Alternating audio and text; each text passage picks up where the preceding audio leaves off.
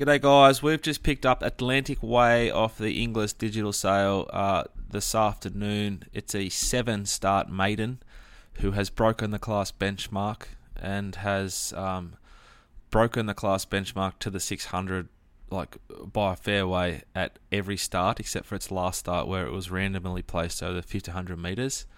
Um, I think we've really stolen this horse. It will win the maiden. Um, it goes to Gavin Bedggood. Uh, and then plan B being if it's not up to Victorian standards, where I am absolutely convinced we win a maiden, uh, we head north to northern New South Wales and probably Cody Morgan, and then further north to Curly Country.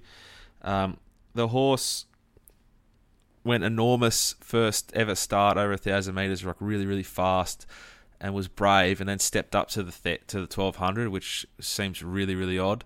Uh, it went 6.8 lengths above the class to the 600 there and just got knocked off by a decent horse.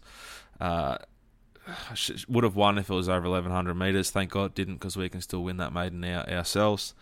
Um, it's been poorly placed. It's often uh, it looks like it's sort of had a pretty heavy prep put on it. We'd likely give the horse some time to freshen and spell. Um, it's got a beautiful run style, pings the lids, puts itself into a race, which is what we want, especially in maidens, especially around the tight tracks of Victoria. Um, and and when she looked, when he looked sort of gone half the time, he came again on the line. So I'm convinced this is a really good bet for us at the price we paid, which when it comes out with all the costs we've got with vetting, etc., probably about fourteen or fifteen thousand. Um, he'll be winning that pretty comfortably, I think, in Victoria, but then he'll still race on through the uh, northern states. So uh, if you're interested, get in contact ASAP with jono at themailbag.com.au to reserve a share. They will go very, very quickly at this price. That's J O N O, jono at themailbag.com.au.